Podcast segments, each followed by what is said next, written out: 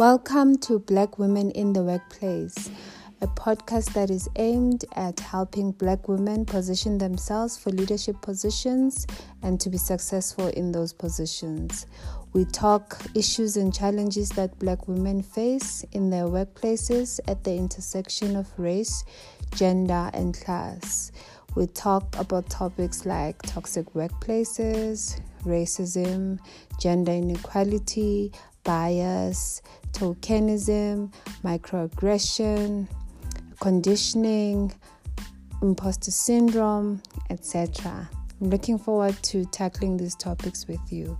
My name is Busisiwe Hlatshwayo, and I'm a career coach and founder of Black Women in the Workplace.